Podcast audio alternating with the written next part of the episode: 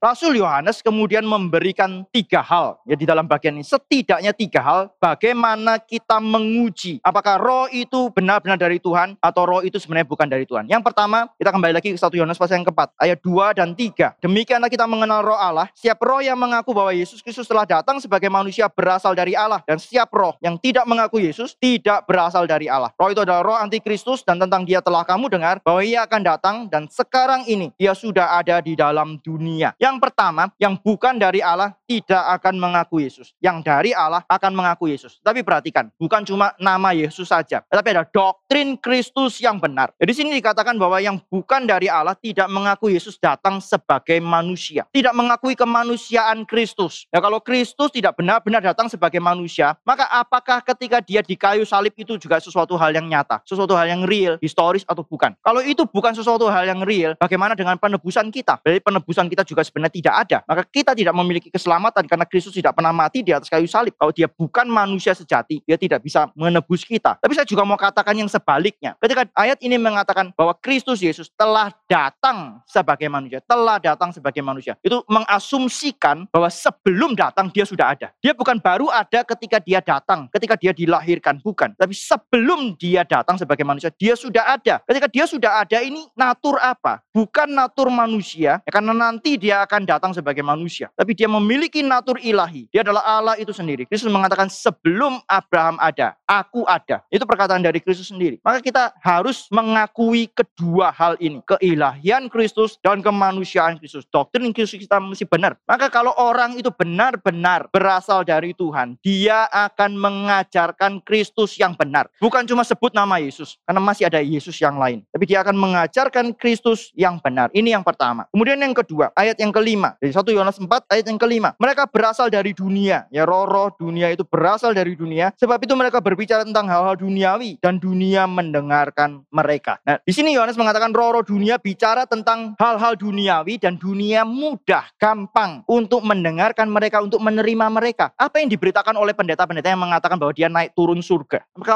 orang-orang itu kemudian memberitakan firman Tuhan dengan sungguh, dengan setia. Atau mereka sebenarnya memberitakan hal-hal yang sifatnya duniawi. Bapak Ibu ketika dikatakan di sini hal-hal duniawi bukan berarti hanya hal-hal material saja. Ya kita kalau sudah cukup lama di GRI, sudah cukup lama di Reform pasti punya kepekaan. Gitu ya. Ketika dengar khotbah tentang ya Injil kemakmuran, ya kita akan langsung tahu ini tidak benar. Tetapi Injil kemakmuran itu berbicara tentang hal-hal yang sifatnya material, hal yang sifatnya jasmania saja. Tapi hal-hal duniawi itu lebih daripada sekedar hal itu. Mari kita melihat Kolose. Ya. Salah satu contoh misalnya dari surat Kolose, Kolose pasal yang kedua ayat yang ke-8. Saya bacakan, hati-hatilah supaya jangan ada yang menawan kamu dengan filsafatnya yang kosong dan palsu, menurut ajaran turun-temurun dan roh-roh dunia, tetapi tidak menurut Kristus. Nah perhatikan ya, hal-hal duniawi ini termasuk ajaran-ajaran yang salah, ajaran-ajaran yang tidak sesuai dengan kitab suci. Masih di dalam surat Kolose ini pasal yang kedua, kita lihat ayat yang ke-16 sampai ayat yang ke-23. Karena itu janganlah kamu biarkan orang menghukum kamu mengenai makanan dan minuman atau mengenai hari raya, bulan baru ataupun hari sabat. Semuanya ini hanyalah bayangan dari apa yang harus datang, sedang wujudnya ialah Kristus. Janganlah kamu biarkan kemenanganmu digagalkan oleh orang yang pura-pura merendahkan diri dan beribadah kepada malaikat, serta berkanjang pada penglihatan-penglihatan, dan tanpa alasan membesar-besarkan diri oleh pikirannya yang duniawi, yang ia tidak berpegang teguh kepada kepala, yaitu Kristus, dari mana seluruh tubuh yang ditunjang dan diikat menjadi satu oleh urat-urat dan sendi-sendi menerima pertumbuhan ilahinya. Apabila kamu telah mati bersama-sama dengan Kristus dan bebas dari roh-roh dunia, mengapakah kamu menaklukkan dirimu pada rupa-rupa peraturan, seolah-olah kamu masih hidup di dunia? Jangan cama ini, jangan kecap itu, jangan Jangan sentuh ini. Semuanya itu hanya mengenai barang yang binasa oleh pemakaian dan hanya menurut perintah-perintah dan ajaran-ajaran manusia. Peraturan-peraturan ini, walaupun namanya penuh hikmat dengan ibadah buatan sendiri, seperti merendahkan diri, menyiksa diri, tidak ada gunanya selain untuk memuaskan hidup duniawi. Tapi perhatikan hal-hal duniawi bukan bicara tentang fisik, materi saja, tapi berbicara tentang ajaran-ajaran, ini bahkan berbicara tentang ritual-ritual keagamaan, aturan-aturan di dalam agama yang sebenarnya bukan berasal dari Tuhan. Ketika orang melakukan ritual-ritual seperti semakin taat biasa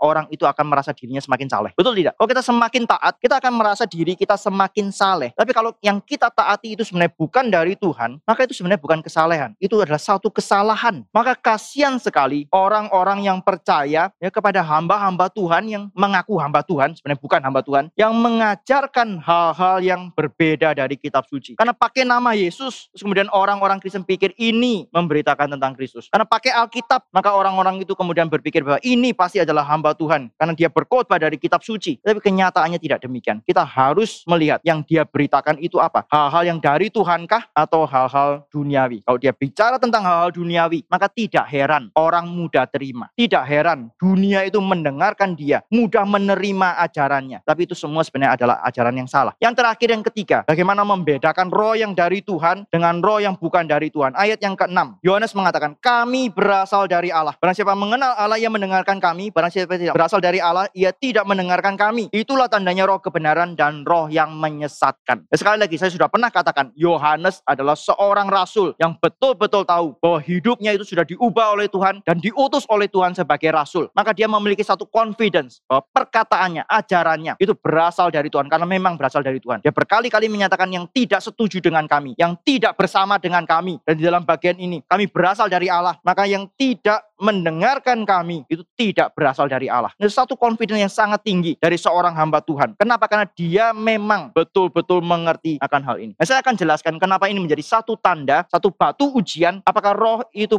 benar-benar berasal dari Tuhan atau tidak. Perhatikan, para rasul itu diurapi oleh Roh Kudus. Para rasul itu diutus oleh Kristus dan mereka belum bisa pergi melayani sebelum Roh Kudus itu mengurapi mereka pada hari Pentakosta. Maka di dalam hal ini kita harus katakan bahwa roh yang dari Allah itu akan membawa kita kepada ajaran rasuli, yaitu kitab suci. Roh yang dari Tuhan, yang benar-benar dari Tuhan, itu tidak akan memisahkan kita dari ajaran rasuli. Tidak akan memisahkan kita dari kitab suci, tidak akan memisahkan kita dari para rasul. Para rasul dan para nabi itu dipakai oleh Tuhan sebagai fondasi gereja. Maka kalau gereja yang sejati itu tidak mungkin dipisahkan dari kitab suci, dipisahkan dari ajaran rasuli ini. Maka Bapak Ibu kita harus sungguh-sungguh memperhatikan hal ini. Para rasul itu diberikan otoritas oleh Tuhan. Roh Kudus itu bahkan dicurahkan melalui pelayanan para rasul. Bapak Ibu saya dorong untuk ikut PA Jumat. Ya datang melalui form Bible Study. Pendeta David itu membahas dari kisah para rasul. Dan di situ jelas sekali ketika para rasul itu. Filipus sudah pergi ke Samaria, sudah memberitakan Injil di Samaria. Ada orang bertobat tapi roh kudus belum diberikan. Baru ketika Petrus dan Yohanes datang ke situ. Kemudian Petrus dan Yohanes melayani mereka. Baru roh kudus diberikan. Itu menunjukkan otoritas dari para rasul. Ya, bukan para rasul mengatur roh kudus tidak. Tapi roh kudus Tuhan itu sendiri yang menegakkan otoritas rasuli. Maka perhatikan ini. Kalau dulu Tuhan memakai para rasul, Roh Kudus itu memakai para rasul, maka Roh Kudus yang sama sekarang kalau memakai seorang hamba Tuhan, tidak mungkin hamba Tuhan ini dipisahkan dari ajaran rasul tidak. Justru akan dibawa dekat kepada ajaran rasul, dibawa makin dekat kepada ajaran dari para rasul ini. Ini kita harus perhatikan. Dulu Roh Kudus mengurapi para rasul, memberikan ajaran-ajaran melalui para rasul, maka ajaran-ajaran yang dipimpin oleh Roh Kudus pada zaman ini tidak boleh bertentangan dengan ajaran-ajaran dari para rasul itu. Ini adalah satu tanda bahwa Roh itu benar benar-benar berasal dari Tuhan.